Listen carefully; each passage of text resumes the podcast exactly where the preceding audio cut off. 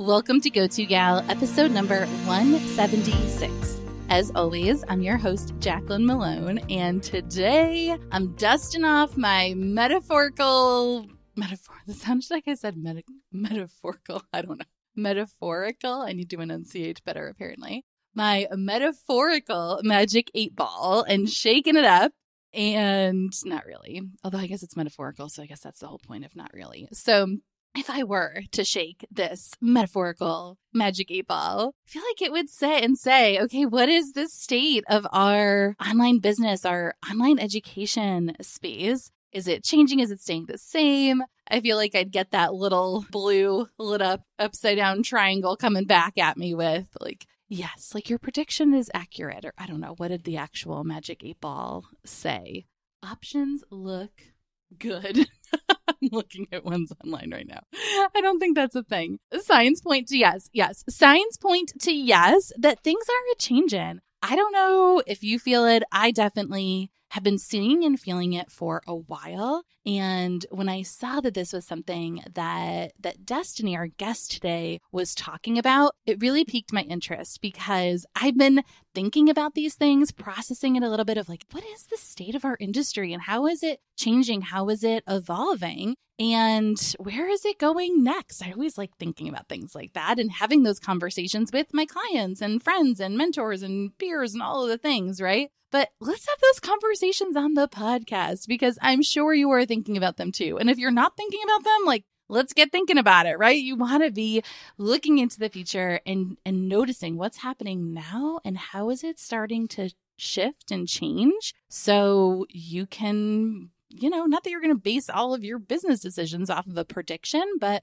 you do want to have that outlook of where are things going to next so you can if you want to weave those things into your business now maybe you have an online course or program now. Maybe you don't and you're thinking about adding it as a revenue stream.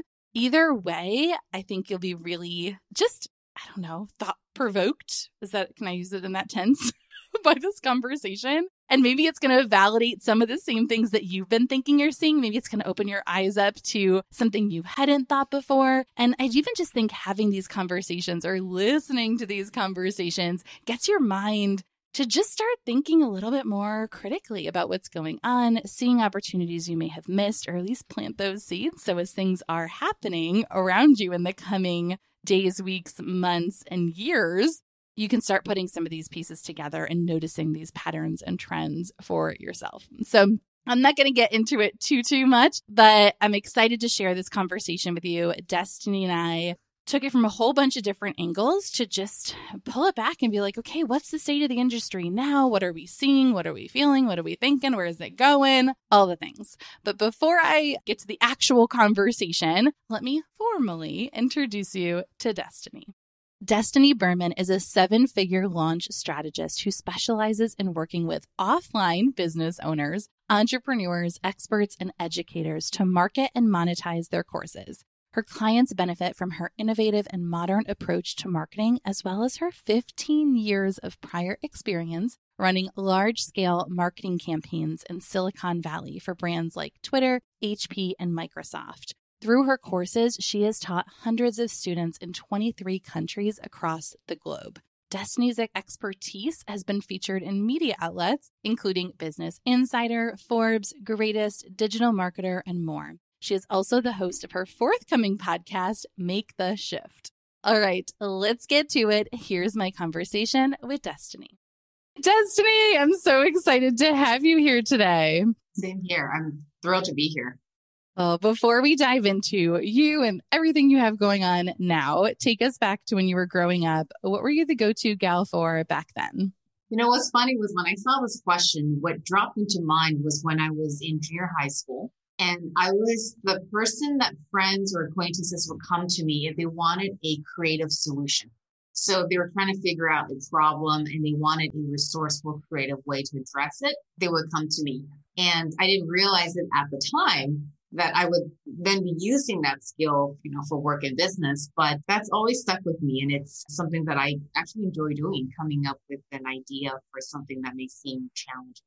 Yes. Oh, I love that. You know, this is something I've been thinking about with my own kids. Do you think this is off topic, but because you bring it up, I, I have to ask, do you think that is just the way you are? Or was there something in your childhood that really helped you develop that creative problem solving skill set?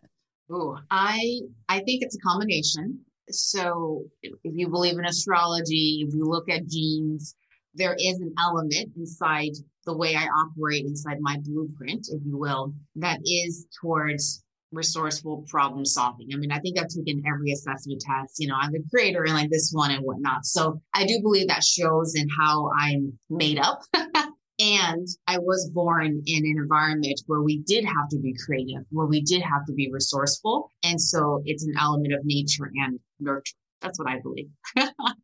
That makes a lot of sense. And yes, that's with with two little ones. I'm like, that's something I really want to instill in them, you know, kindness, but also just that resourcefulness. And yeah, I think if we start that from a young age, but you're right, there are certain things that some of us are just innately have in us, right? So developing those even further, then you're able to quadruple down on your strength. So okay, so fast forward to today. Tell us what do you do and who do you help?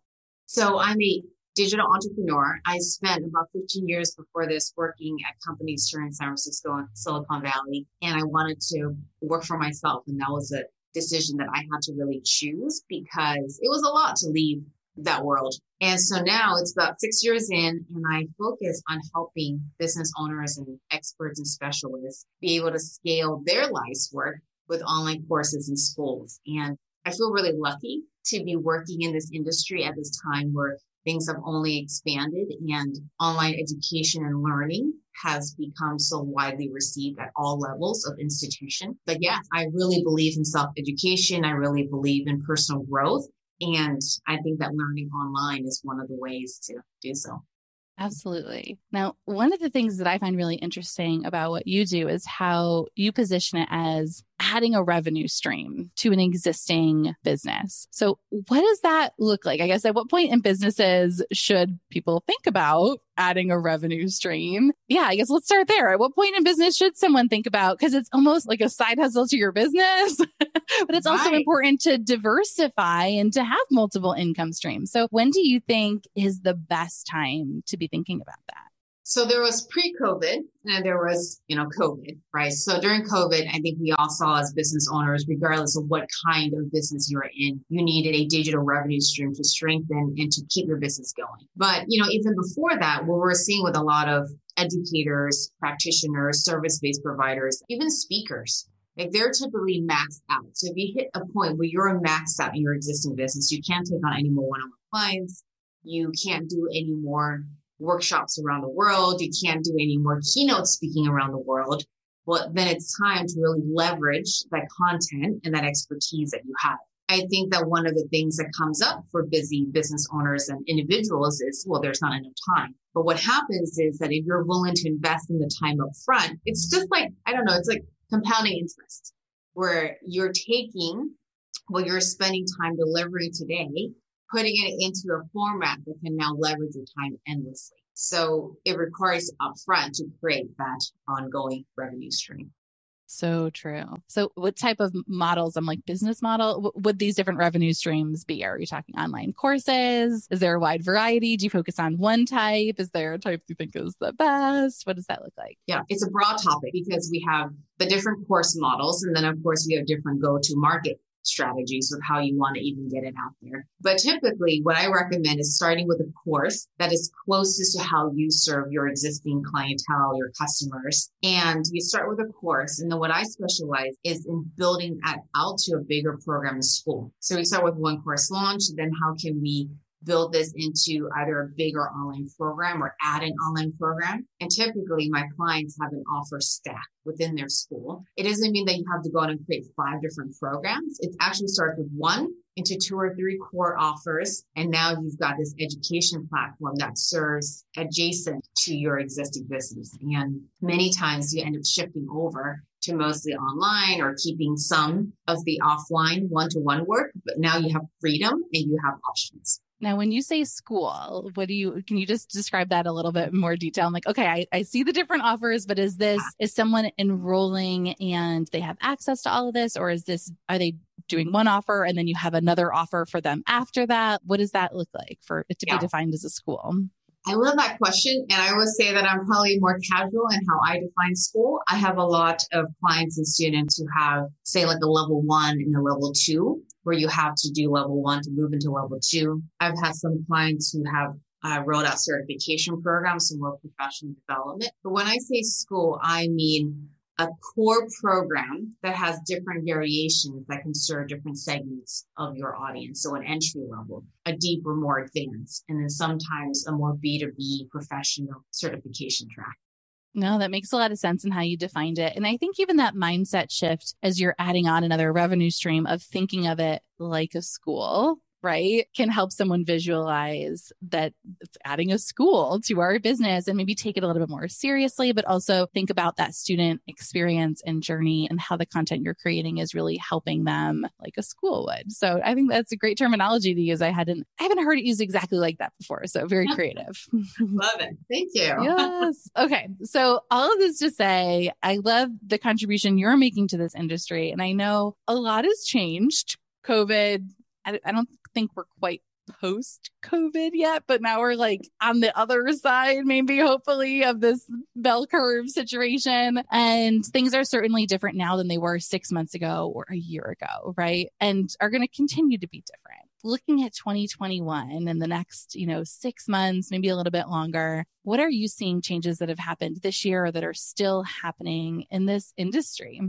So one, I think that, you know, based on what I can see, the creator economy, the knowledge industry is only going to get fuller and bigger, you know, in a good way. There'll be more people coming online to become creators. There'll be more people coming online to teach and to leverage their professional experience. So the question isn't, well, will I become a online teacher or an online creator? The question is a matter of how and when. Because to some degree, as an expert, as a professional, we will all have an online course in the next five, maybe seven years. And if we look at all the different technology and the tools are coming out every day to support the micro entrepreneur, all of this falls under the passion economy. Right. So you have people who want to pursue their passions, who have expertise and want to teach online. And so I think it's really incredible and it's really exciting and at the same time, we also need to figure out for ourselves, one, are we committed to doing this? And two, again, it's not a matter of yes or no. It's a matter of when. And so then it becomes, okay, well, how do I want to do this? Do I want to become a social media influencer building audience or do I want to be launching my courses and my programs, building out this revenue stream? And then how do I want to go about it efficiently? So I feel like this is where the conversation is now driving and then choosing two clear strategies, two, one or two clear approaches that you're going to stick to. Because one of the biggest things I see is like people start to try everything. And well, that's not going to work. or, or they go on there, okay, well, I'm going to launch on Facebook and YouTube and Instagram and a podcast. And that's not going to work either. We just don't have time for that. And so one to two channels, one or two approaches that we're going to stick to and experiment. But I do believe that it is critical to get it off the ground more than ever. Yes, I and I completely agree. Having been in this industry for a while and seeing the changes and seeing the direction it's going in, it does feel like there's more opportunity than ever. COVID perhaps accelerated that, right? With showing that, you know, we can be doing all of this from home. One of the things that I am hearing a lot, I'm like, okay, there's so many ways we can tackle this. One of the things I'm hearing a lot is people seeing all this growth and thinking that that means it's a missed opportunity or that it's too competitive, it's too saturated, and that maybe if they don't already have that program launched, that they've missed the boat. What do you what do you say to those people? Ooh, I love that you brought this up because indeed there are a lot of individuals and business owners who are feeling like, oh, I should have started this five years ago. Well, guess what? I should have started my YouTube channel two years ago. There's always something more doing, right? When it comes to online, I should have launched my podcast. I should have been more active on Instagram. Take your pick. So the good news is it's a very normal thought process. And with online, because things were shifting, evolving, and growing so much, it's just not possible to be so caught up on everything. So One, it's normal. We're going to put that aside. Two, there are billions of people online who want to learn. And there is this concept years ago, the concept was a thousand true fans. There's a newer concept that's being discussed now about a hundred true fans. There are more tools. Ooh, right? Okay, tell me about tools. this. I haven't heard. I, I am familiar with Thousand True Fans. For someone who doesn't know, if they haven't heard of that concept before, tell us what that is. But I'm excited about this new concept.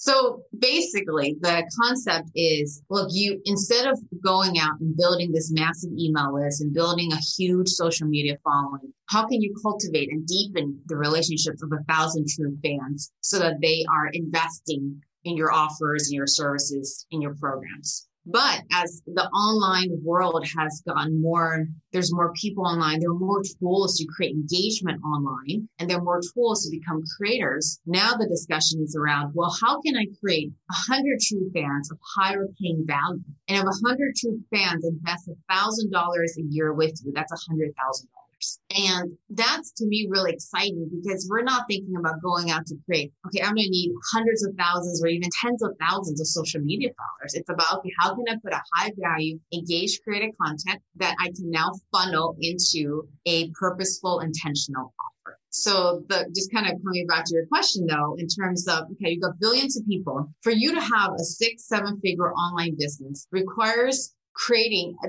teeny portion of true engaged fans who want what you need. And so it's not too late. If anything, the tools have caught up, technology has caught up. I mean, look at where Stripe has gone as a company. So my pushback on that is that it's not too late and it's a normal thought process and the time to get started is now.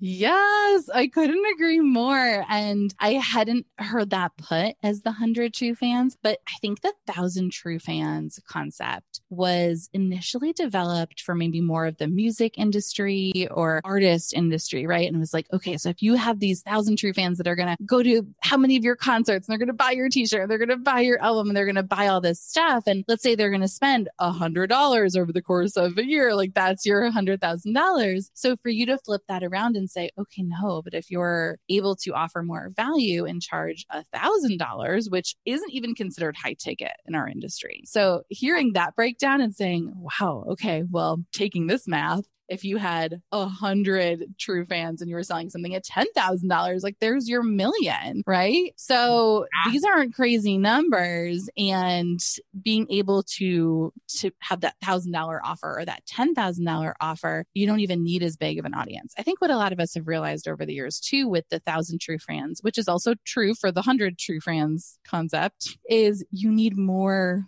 followers and more subscribers than that. So to have a thousand true fans doesn't mean having a thousand email subscribers, right? You may have 10,000 or 20,000 or depending on some lists, maybe even 100,000, right? Subscribers to have those thousand that are opening all your emails that are really engaged, depending on how engaged your audience is. You need usually a bigger audience than that for that piece to be really engaged. So you shrinking down that number to a hundred is like, okay, you could have a thousand followers and a hundred of them could be that category, right? Exactly. Exactly. And I would I 100% agree with that. I mean, to have 100 true fans, you don't need that big of a list. And in fact, what's really exciting for existing business owners who already have clients and customers and students, if especially if you're already teaching and whatnot, you actually have a bigger fan base to monetize with online offers than you realize. And I've seen this happen so many times with clients or members inside our programs where they think they don't have an email list. And they're like, well, I don't even have anyone on social media. But guess what? You've had 500 people that you've worked with one on one in the last years. Those people know you, trust you, and they are ready to buy. And do you think we can convert 100 people out of those 500? Yes, we can. And so I feel like that's how we want to be thinking about our audiences and in our communities. Whereas instead of feeling like, well, I just don't have anyone online. We have more people than we realize if we've been in business. That's so true. Yes. Looking outside of just the traditional ways, maybe that people are measuring this, because absolutely all those relationships count. And that's such a good way to look at it. Okay. So, thinking still about trends in this industry, what else are you seeing? I have a few things that I'm seeing that I would love to ask you about, but I'm just curious if there's anything else that you're like, okay, this is definitely a trend I want to share. So one is focusing on deeper content with community. And that's why I think the 100 True fans with a higher value, one providing higher value, but also creating that higher value customer is important because I believe that the whole having a huge course with just thousands and thousands of students inside a group program, that's shifting away. It doesn't mean that for some of the top leaders in the industry who've been doing this for a long time, that they're providing value. It doesn't mean that that doesn't work. But generally, people are looking for more community for more connection and deeper content versus just feeling like they're lost in the sea of people inside this group program. That's one. Second thing is engaging with your community in multiple formats. And this does not have to be crazy. It means a short video paired with a short email and paired with, say, a blog article that is all created from that same point of content. But people need to see you and hear you and learn from you in different ways more than ever because there's also a lot of content online. And so between trying to capture their attention, between trying to get them to stick. You want to have, even if it's the same piece of teaching across multiple formats, more than ever. And then for those of you who have launched before, what I would say is if you've been focused on one channel, say Facebook and Instagram, you want to go into YouTube and vice versa, multi-channel for the more experienced course launchers. That's also extremely important for now and beyond. yes. I love how you say though to really nail that one or two first and then expand because it, it's overwhelming. And, you know, even with the team, especially with the team, it's overwhelming because it's like, who's doing what? And how are you going to do this for me on my behalf? Like, that's hard too. And so, yes, like being able to go deep in those one or two platforms and then adding on. But if you are at that point, it does make sense to add another channel. There's a lot of power in that, but don't feeling like you ha- like you have to do it right out of the gate because that's just overwhelming. Exactly. And if you're overwhelmed, then you just freeze and then we don't do anything anything, which isn't helpful to our work either. So, exactly. Now, I've heard a lot of people talk about it's interesting. So, for years and years, it's been niche and then niche down mm-hmm. again, you know, and then again. And, and this year, I've heard a lot of people saying not to niche anymore, which scares me. Mm-hmm. Um, so I'm like, what does that, what does that even mean? Oh, so I don't know. I have some thoughts on this, but I'm like, okay, maybe you have a different perspective. I love that we are a bit newer to each other and you have a different angle on the industry than I do too. So it's good to sometimes put these things together of like, okay, well, what are you seeing on your side of the internet or what are you seeing on yours and see where things overlap? What are you seeing in terms of niching? So I think that, you know, instead of only thinking about niching down, it's about what your specialization is. And so what I like to say is that now, if you're willing to go deeper, you can go bigger. And the analogies that I like to use are if you think about how Amazon as a platform started with books, Uber started with mm-hmm. black cars, and there's so many other examples. You know, Zappos started with shoes. So what we want to think about is how can we focus on an area of specialization that will have us be known for that. And when you specialize, that forces you to go narrow in your niche and who you serve. A common example would be a yoga teacher. There's so many yoga teachers. So if we think about someone who's willing to go specialize yoga for diabetes, boom, that forces you to focus on a specific audience group. It has you be known for a category and a specialization. And that is much more effective online with so much more content online these days. I completely agree. I feel like as we have more people out there offering things, right, and sharing their expertise in order for us to stand out in what might feel saturated, right, to be able to be really specific about what we do and who we do it for allows us to stand out and and allows us to be that much more referable, I like to say taggable for what it is, right? And it builds that trust in the person who's investing with us, right? I started to see this trend a couple years ago. I like to use my cousin as an example because I'm like, it's just outside of our industry. So sometimes if I'm sharing a story about a client or, you know, it's like a little bit more skewed. And so I like to use her as an example because it's just not at all in our industry. She's a hairstylist. She does my hair not as often now as she used to. But back when this first happened, I was there every six weeks. She had me captive for a couple hours, right? She could ask me whatever she wants. she was wanting to grow on Instagram and we were talking about it a little bit and I offered to make some introductions for her. I told her some people to follow. And when I went back six weeks later, she had purchased a course on Instagram and I'm like, oh, like who, who'd you buy from? And I'd never heard of this person before, right? And I was like, oh, okay. And at first I was like, oh, I wonder why she didn't like go check out this person that I told her about or something, right? She's like, oh, well, they had a program that was specific for Instagram for hairstylists. And I'm like, that's it right there. Like, that is what's going to be happening across every industry because when someone's investing in something, they're like, is it going to work for me? So if you're able to, with your positioning, show, oh, this literally is going to work for you, like you are who we created it for, you just have that built in confidence that's going to get the attention. And they're probably willing to pay more for it too because they know it's specialized information. Exactly. 100% agree. I love that example. well, I'm like, it's just so like outside of everything. And I'm like, okay, this is this is happening. But I will say I'm I'm not producing content for TikTok yet. Mm, yeah. I'm not sure if I will or not. I'm tempted. But I've been on just consuming content. And a lot of people on there have very weird niches. And I say weird in the most loving way possible. But it's so it's like a combination of like instead of like yoga and uh, diabetes or something, it's like yoga and like Schitt's Creek. And I'm like, that's my niche. Like yeah. right? I, I start doing like our workout videos to Hamilton. Like that is my niche. I'm like, I fit your demographic here. So I do think in other, I don't know, outside maybe of the traditional, what we normally see on Instagram content, people are mm-hmm. maybe having a little bit more fun and doing different things, I guess, with their niches on other platforms. Have you seen stuff like that? I agree. And I think that TikTok in particular, it's it's still newer and its identity is still getting shaped and defined. And so their users are also being more experimental, right? Because it is still in that experimental stage, just very much like Clubhouse. They're still trying to figure out, I mean, the product is still needs to get matured. So it's interesting because at one point, Facebook was new and at one point Instagram was new. And then I think as the platform matures, then either the users or the way we use it also just shifts with it as well. But I would agree that on the newer platforms, it's very experimental and very narrow because you want to get discovered. Yes. And there's probably some industries that just just works better in than others. Like I can be like, I like I teach marketing with Schitt's Creek memes. Like, can that be an believe me, if I could find a way to make this a Hamilton podcast that was also related to being known as an expert, I would do it. I'd be all in. I love it. love it. But with some industries, I think it's just easier to bring in these other concepts. I guess. Totally, totally. Get a little bit more creative. Is there anything else that comes to oh, mind to um, you of trends that you're noticing?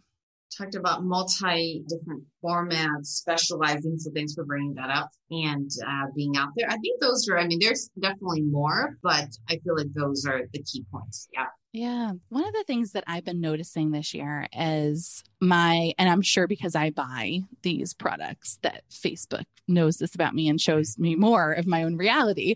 So my, my, I might be slightly skewed in my own echo chamber with this, but there are a ton of these small digital product offers, these low price templates or I don't even know templates or systems are right for these like low price under $50 offers. Yeah. And what used to be something that someone might charge 500 or a thousand dollars for, they're now offering in a low price product for under $50. And I have one of these myself, which, which does really well. So I'm seeing this as a trend and it, part of it feels like this like democratization of information, but now it's like even more information overload. And it's interesting to see, well, how does this impact the course industry? Because now this information that was just getting saved for these courses that would have been $500, 1,000, or $2,000, I think for a number of years, it was the standard in our industry to charge $2,000 for a course. Now we're having this saturation of low price offers that might impact.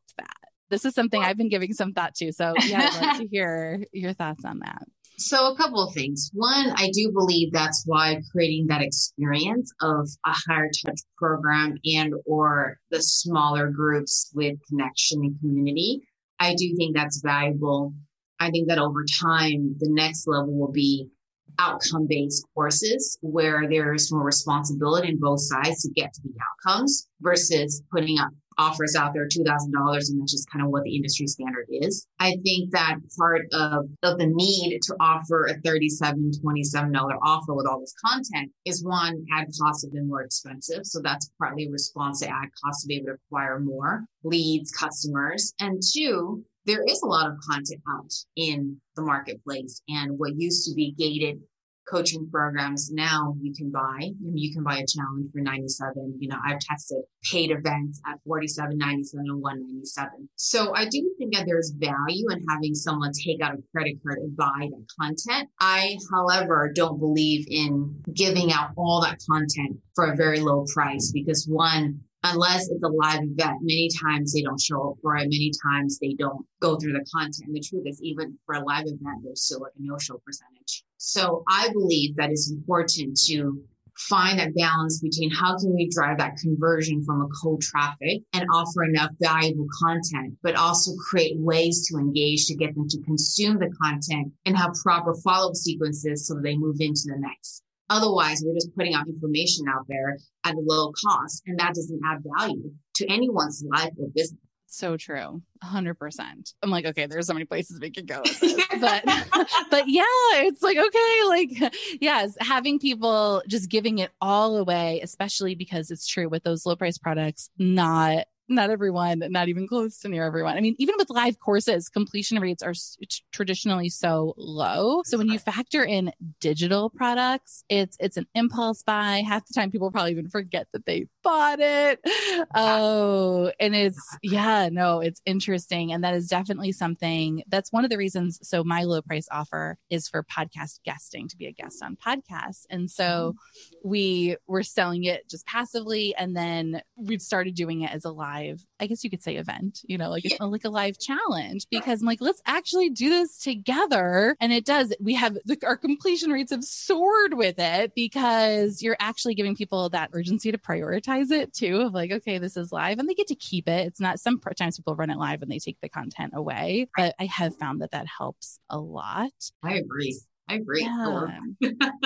so that's a good. I'm like, I hadn't even thought about speaking to the fact that we're doing it like that now as as a strategy that's you know something that's really working. But no i think there is there is something there of how can you especially if you're leading into another offer right? So if you're selling something passive and people aren't going through it and you want to get them into another offer that can be a challenge. Exactly. And i think you know for business owners ceos it's always finding that balance between that active versus passive right? So i call it a passive lead magnet like a pdf that's just running on the automation. And then the active lead builder is the paid event, the live webinar. And so we want to find the right balance because it's not sustainable to be running three, five day challenges all the time unless you truly have enough, you know, front end funnel traffic. But at the same time, you do need that and not only be relying on passive events and offers. Yes, it's absolutely that balance. And even if you have the front end traffic or you are running the ads to get that, just with two small children, like it's just not the lifestyle that does not fit into it. Does not fit into the lifestyle. oh, I get it. I get it. I have a four and a half son, a four and a half year old son, and so he keeps me plenty busy. yes. Oh, my little guy is turning five very soon, oh, so not much older than yours. And yes, yes. Oh, yeah. We have to also make sure that we're creating businesses that we actually want to be running, right? That we don't want to be running away from. Sometimes sometimes you end up creating a job that you don't really want inadvertently. Okay, so something else you had mentioned about this is the importance of the contrast, right? Of having an offer that is really outcome focused, that is high touch, high value, that they're having that experience. And I just wanted you to elaborate a little bit more on that because I think that is where the magic is. When everyone is selling and giving away information for free or selling it for so cheap, information becomes commoditized, but the transformation is really where the value is. And I think you hit the nail on the head with that. So, yeah, what does that look like? It's interesting because so one, I have all my members write an outcome statement for their offer. So we call the program out, outcome statement and we have them work through a framework because it forces them to distill. Okay, if someone showed up to do the work, what is the ultimate transformation they're going through? Whether it's opening up the relationships, whether it's self-discovery, whether it's weight loss. But what's even more important than that is there's a content and there's a curriculum. Sure, that's important, but it's also that support structure. And while we can't handhold in a way, like we can't do it for you you. But I believe that having the container of a six week program, a six month program built in that matches the content with a support structure, whether it's group calls or layering in one on one or smaller cohort based support, then you tie that in with more strategic visionary thinking. That will improve the outcome of that student And we can't do it on our own. That's why we're signing up to do these courses, right? Or these programs. So we can't do it on our own. So the question becomes well, what is the outcome we want to guide our student and client through? And how can we build in leverage points that will support them through this transformation. And now with technology, we can do that. You can build in audio lessons that gets triggered. You can build in the right onboarding emails. And we're not even talking about the future where we're going to have AI learning that responds based on where you're at. So we're not quite there yet. But the point is, is that now we have all the technology to support our growth and our learning. And so we want to leverage that to create that support, the community, in addition to the content that will get them to the outcome. But I like to guide all my students and all my members on what is the outcome that we're getting them to, because without that, having a great experience is good, but let's focus on the outcome. Let's focus on the results. That clarity is really important. Is there something like a, a litmus test for is that outcome clear enough or desirable enough?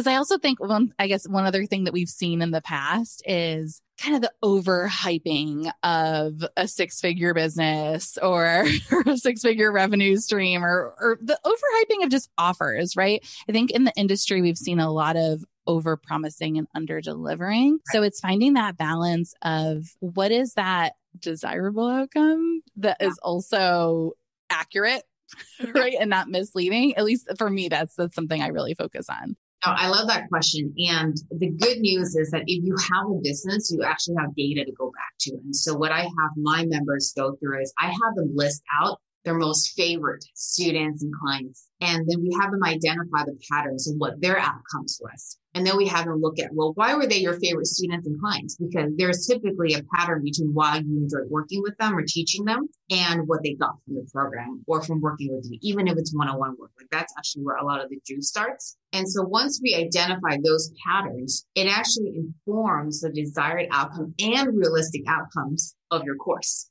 So it's not like it has to be that far away. I think that when it gets out of hand, from what I've seen, is because we think we have to do more in order to sell. And of course, we have to be competitive and, you know, all that good stuff. But people know it when you're over promising. And so even inside our business, we always have to look and evaluate. It's like, okay, is this really what we're committing to? Right. And if they really show up, are they the right fit? Because we sometimes we forget, we think it's all on us, but they also have to be your right fit customer and student as well. And so it's an ongoing relationship. Are we attracting the right fit people? Are they the kind of business owner or individual that we are in a place that's well suited to work with, even if it's group teaching? And then is what we're committing to, is that realistic? And so it's this ongoing process of starting with past data and then always going back to the litmus test. Oh, well, what are the recent results? Like that will always tell you the story and then you just keep adjusting as a business. That's a great framework for that. That yes, we can like do our own litmus test on to be like, okay, this actually is the outcome. Yeah, this is yeah. what we're promising and leading people there. Having that clarity with my own offers, making them more tangible more really specific. And because this is, I mean, one of my programs from the past that I credit to the name of this podcast, it was called Go To Gal. Not that it, I mean, it certainly did help people become the go to gal, but what is, what was the litmus test of becoming a go to gal, right? It's so there's, there's a lot of ambiguity there. And so being, and that's not a program that I offer in its entirety anymore. It's, it's kind of built into and woven into other things, right? When I think about that, it was too vague of a promise. Mm. And so mm. being more specific, even if that was the name of the program, if I was going to offer it again, being more specific with, okay, what is that exact transformation in the eight weeks or the 12 weeks or whatever it is. Exactly. And in the beginning, it may be harder to get specific and that's okay. You know, when you're working with people who already know you, you have flexibility to get this out there, to keep shaping and to keep refining. And that's okay. We don't need to worry about, okay, I'm going to nail how specific it is and then I'm going to launch. It's about, okay, I know enough and I'm not putting out anything that's half baked here. It's not sloppy. There's not going to be perfect. You know, I think I was quoting LinkedIn the founder of LinkedIn, Reid Hoffman. He said that if you are not embarrassed by that first version product that you put out there, you've already launched too late. And so we just need to be careful of not trying to get so granular. And I, once I choose all my tech platforms and then I'll launch, you're never going, this is a process. That's really ultimately the bottom line. such a process and such a good reminder. And yes, it is the clarity comes from the action and, and from doing the same program multiple times, right? That ability to iterate and refine and make those improvements and adjustments, not just to the marketing, but to the offer itself, right? So, okay, my last question for you is maybe controversial. see where this goes. Oh, I don't want to put you on the spot. So answer as you feel comfortable. But this is something I've been noticing a little bit. And as we talk about having more this expansion of the creator community and having more people showing up and contributing and offering courses and showing up on these platforms and creating these really engaged communities and the contrast of seeing maybe the people who have been leading the industry and how maybe they haven't been showing up and the way that we would want them to, or it just feels different. And it almost feels like changing of the guard. or like there's this, uh-huh. like there's this current where sure, some people have been really popular and are going to continue to grow, but it does feel like because there's so many changes, there's also this opening for new people to be coming in and rising up in this new regime of leadership or this new structure of leadership in our industry that maybe isn't even as structured and cliquey, perhaps I say, as it's uh-huh. felt in the past. Have you seen any of this? Do you feel this too? It's okay if you don't, but I'm just oh. curious as we're talking about trends. Well, one, I, I will say that I don't follow a ton of people too closely from that respect. And also, what I had done, and this may or may not be the most effective way, was all my marketing strategy has been adapted for my B2B experience from companies. So when I shifted, what I didn't do was I didn't go on and start taking all these different courses from leaders in the industry and then kind of merge into my offer. I took from a different world and then adapted to this community. So I would say that um, I I'm, it's funny because when, when people talk to me, I'm not that person who has the insider on all these different groups and whatnot. I was able to get access to more insiders um, information through masterminds and whatnot. And that was really great. But to your point about changing of the guard and the landscape shifting, I do see that happening because there are new offers and programs and teachers that are emerging. And while I believe that there will always be tight knit groups and leaders in the industry, I do, you know, there's this whole other conversation around also from the same group that was talking about 100 True Fans around the creator middle class and how can we empower more people to have businesses that can support and have a great lifestyle without it having to be the seven, eight figure thing. And so I do believe that, you know, if the creator middle class does get created, then we will be moving into this world of it's not just oh the top percentage of people that own the industry and that like dominate the industry. It's that there's this whole segment of educators and online course creators that can build a fruitful business using all these different platforms and channels, whether it be Pantheon or Podium or you know, really making it on TikTok. And I hope I pronounce those platforms correctly because I'm always getting all the P's confused. Or like writing on Substack and choosing the right two or three channels for them beyond Facebook, beyond Instagram and YouTube and create that livelihood. And I do believe that there is a mass movement around that. It's kind of a long answer to your question. Yes. Okay. Well, one, you've just completely validated me asking this question because I was a little nervous. I'm like, I don't know what your answer is going to be. So we're going to find out but but this is i think the importance of having real conversations with with real people and people outside of our networks too and to see different perspectives because one i i really value and appreciate you sharing your insight and perspective on all this. It makes a lot of sense to me. And hearing your experience with it it also just helped me put together some pieces too. Like for mm-hmm. instance you coming into this industry as an outsider not taking all of the courses right and then creating yours but you bringing your own expertise from this other industry that's part of the magic that's happening right? There's this kind of a, like a running joke of like people how to make courses to create courses and they're teaching people how to, you know, it's like this pyramid scheme effect, right?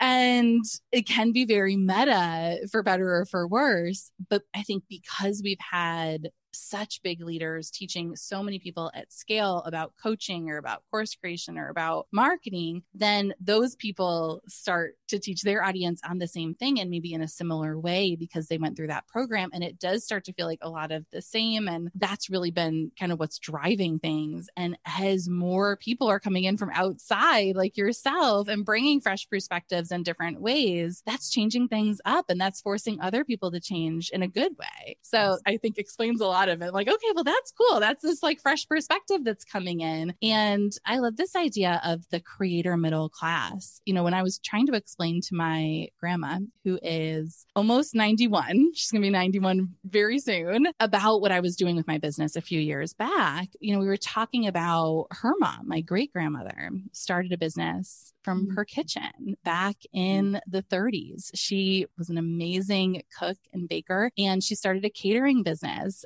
from her home and was catering weddings and bar and bat mitzvahs and, you know, doing all of this right from, from her home. And the idea wasn't for her to create this six or seven figure business, but for her to be able to be home with her children and, and have a business and bring money in and get them through the Great Depression and all of this stuff. And she was able to take the skill that she had and make money with it. And a lot of people are doing that right now, Grandma, but in a different way. Instead of Main Street, it's, you know, there's, they're able to do this from Instagram and these different ways. And I really think that that is such an important part of our economy and that it's not just a bunch of people being like, or like those few people being like the Walmart and the Amazon of online education, because that could absolutely be the case. Now that I'm saying, I'm like, I've never thought of it like that before until you said that. I'm like, yes, like we don't want this to just be like five big guys making all the money. Like there, right. we need right. a more healthy structure for this. Exactly. And there'll always be big tech, of course, of you know, course. just like here, we've got big tech and you've got all the startups and, you know, the growth based companies or the companies that are growing. But the whole idea is that the industry is big enough that even if you have big tech,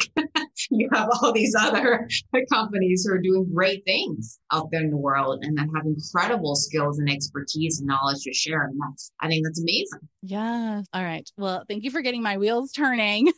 oh, very inspired. Oh, from from our conversation. How can we stay in touch with you?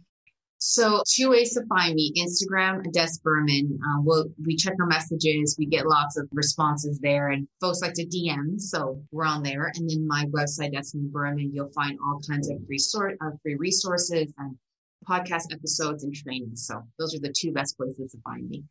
Okay, great. And of course, we'll have all of that in the show notes as well. All right. Thank you so, so much, Destinee. This has been great.